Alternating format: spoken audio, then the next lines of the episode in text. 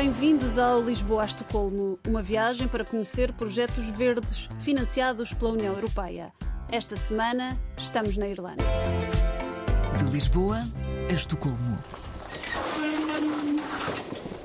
Na costa noroeste, deixamos o carro para trás. É de barco que vamos conhecer o Loch Arrow, um dos lagos mais conhecidos para pescar no país. Pode haver um peixe ali ao fundo. Mike conhece como poucos os segredos para encontrar trutas. Pesca sempre com Ryan, um amigo que vive na margem do lago. Traz um boné com três luzes na pala, ainda apagadas, mas já a antecipar que vão ficar até tarde.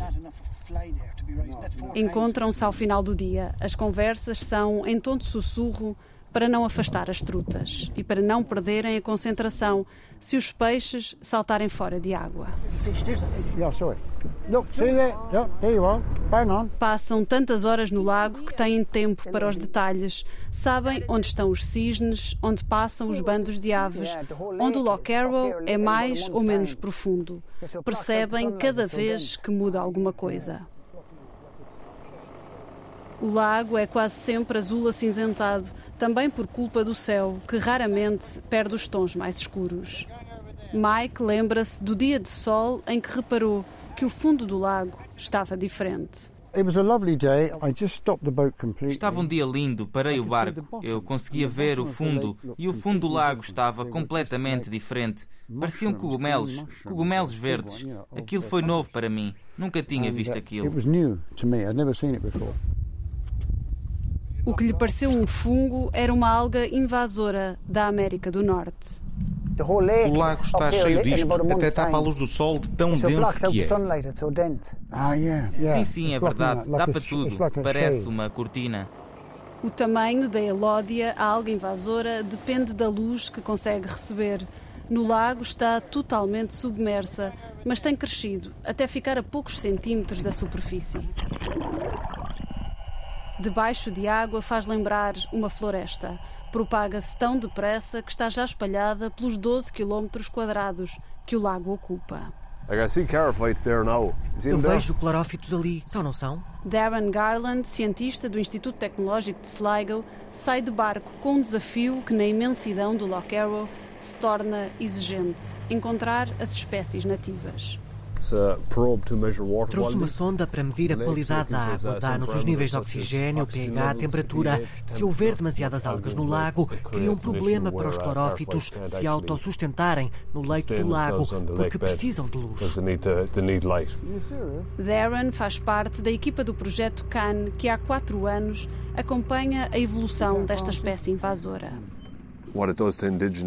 O que a alga faz à flora indígena é que remove os clorófitos e este lago está protegido precisamente para os clorófitos. Pode alterar o estado dos invertebrados neste sítio e isso acaba por mudar a estrutura alimentar do lago. O lago é demasiado grande para ambicionar eliminar a alga, por isso a resposta passa por travar a propagação. Eu acho que está aqui uma rede debaixo de água. Eles estão a tentar matar a alga com esta rede. É um projeto ambiental partilhado entre a República da Irlanda, a Irlanda do Norte e a Escócia. Receberam quase 8 milhões de euros de financiamento europeu para aplicar em 27 áreas especiais de conservação. O Loch Arrow é uma delas. Aqui no lago colocámos uma rede de fibra geotêxtil. Foi aplicado a partir do ponto de entrada no lago. Alinhamos as boias para os pescadores locais poderem circular nas áreas menos fundas do lago, sem espalhar as algas, porque espalham-se ao fragmentar-se quando as hélices dos barcos apartem. É uma espécie de tapete de 80 metros de comprimento por 20 de largura, colocado na zona onde os barcos entram para o lago. A diferença debaixo de água é abismal. Onde a rede existe, praticamente não se vê. Há alga invasora. Causou uma redução de 60% da quantidade da alga e assim os clorófitos conseguiram voltar a crescer. O Loch Arrow tem estatuto de área especial de conservação num grupo reduzido de apenas 18 lagos. Mas ao todo, na República da Irlanda existem 12 mil e por isso a urgência de formar uma barreira a esta alga e garantir que não passa para os outros lagos. We've got cars, we've got motorways. People like to have a break. Temos automóveis, estradas, as pessoas gostam de fazer férias e há mais gente a ir à pesca. Isso implica o transporte de barcos. Ninguém aluga barcos. Agora toda a gente tem um barco. Antigamente alugavam, não era? E as pessoas agora estão neste lago, amanhã vão para outro e depois para outras zonas. E vamos ser francos: ninguém lava os barcos. onto Loch Ree in the Midlands. So they, and let's face it, they don't wash their boats. O plano de ação conta com um código de conduta dirigido aos pescadores entrar e sair por um corredor limitado por boias e limpar os barcos para impedir que a alga se agarre e se espalhe para outros lagos. A poucos meses de terminar o financiamento europeu deste projeto, o desafio é o de garantir que os que ficam vão saber o que fazer para cuidar do lago. De Lisboa a Estocolmo.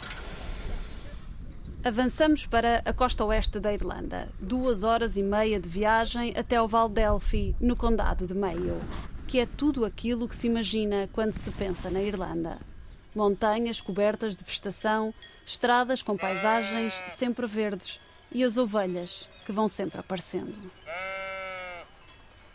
Numa extensão de terreno a perder de vista e sob uma chuva que não para, encontramos Colm Gavin a vigiar um rebanho de centenas de ovelhas. Se dependesse apenas da venda de carneiros, não sobrevivíamos aqui. Praticamente não vive aqui ninguém. É um sítio difícil para sobreviver. A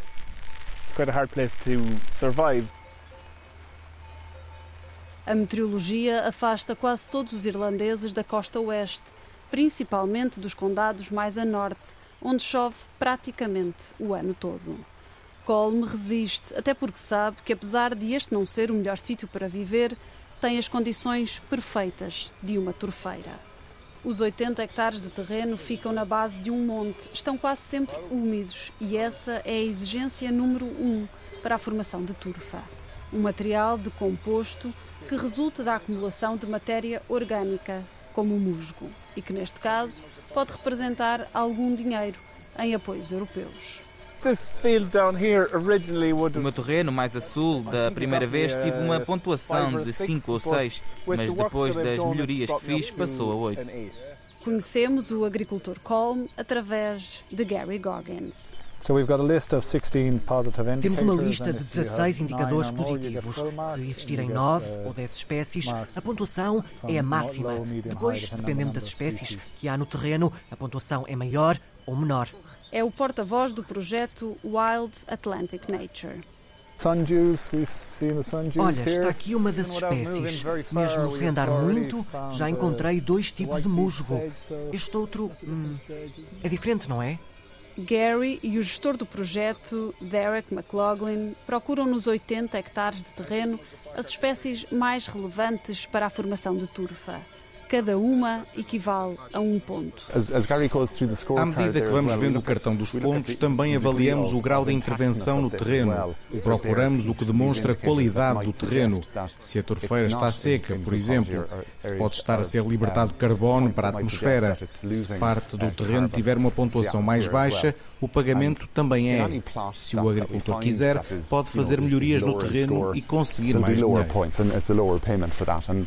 O pastor recebe 7 mil euros todos os anos, um apoio que vem dos 20 milhões do projeto, financiado a 60% pela União Europeia.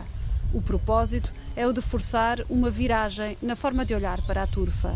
Vê-la como um dos ecossistemas mais eficientes do planeta a reter carbono e não como uma fonte de combustível.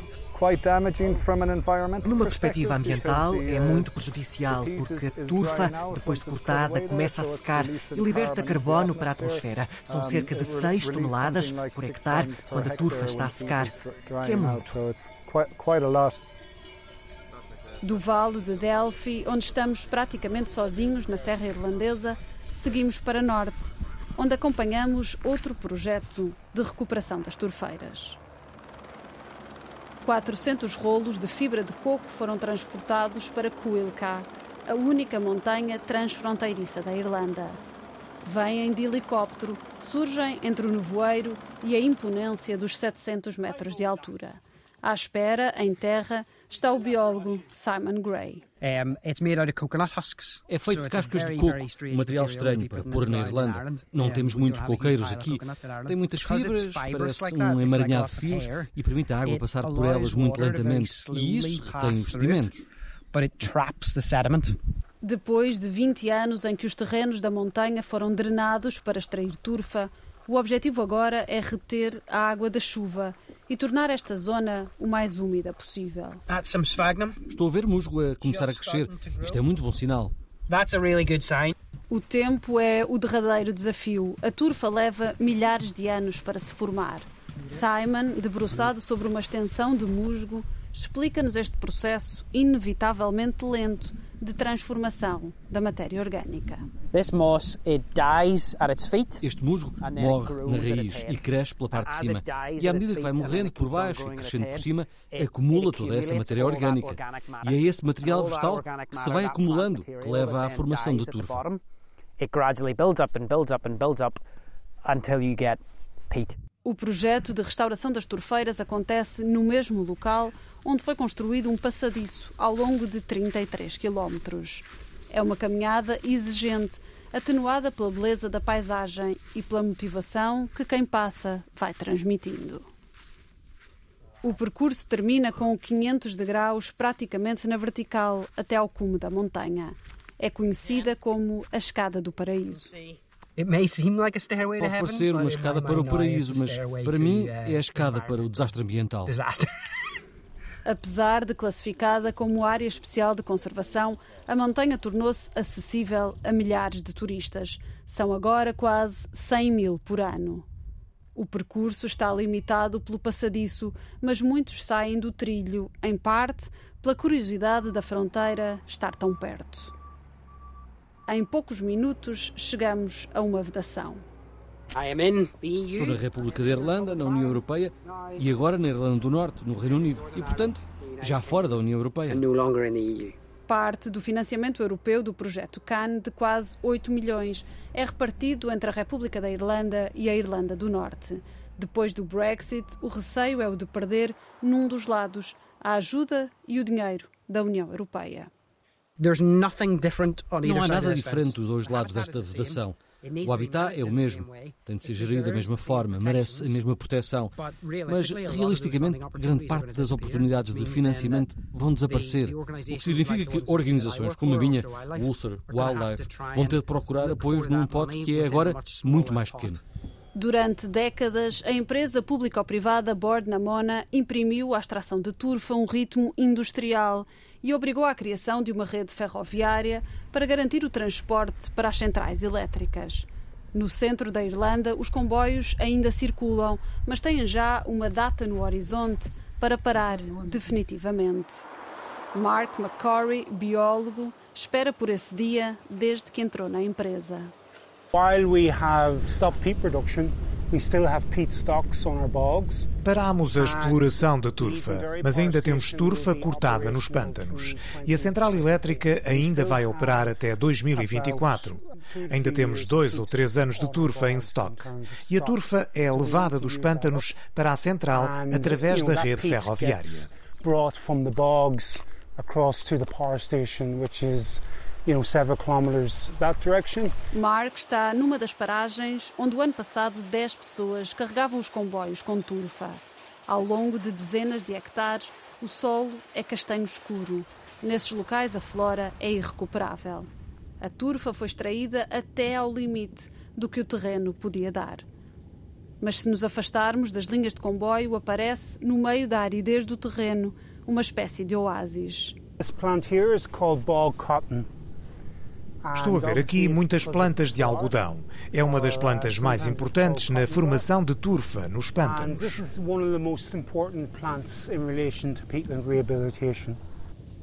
Mark tem agora tempo para outros detalhes e não esconde a alegria de ver nascer flores nos terrenos onde antes existiam apenas máquinas.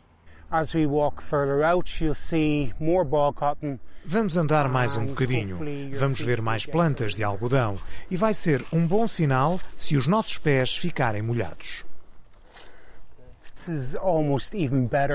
Isto ainda é melhor do que as uh, florestas. Se pensarmos no mundo, a uh, maioria do carbono que temos no solo está retido nas turfeiras. 30% do carbono que está na Terra está nas turfeiras. Mas essa turfa só cobre entre 3 e 5% da superfície da Terra. E isso mostra quão eficiente é a turfa.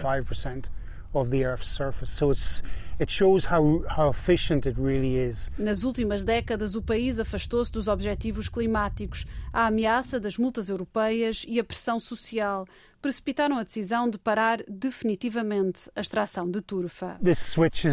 Esta é uma viragem para a turfa deixar de emitir carbono para a atmosfera e passar a absorver.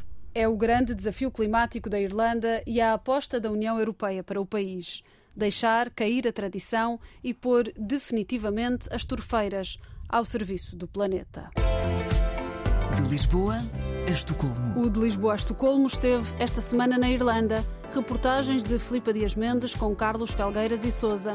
Produção de Gonçalo Soares da Silva. Siga-nos nas redes sociais em RTP Europa e volte connosco na próxima semana.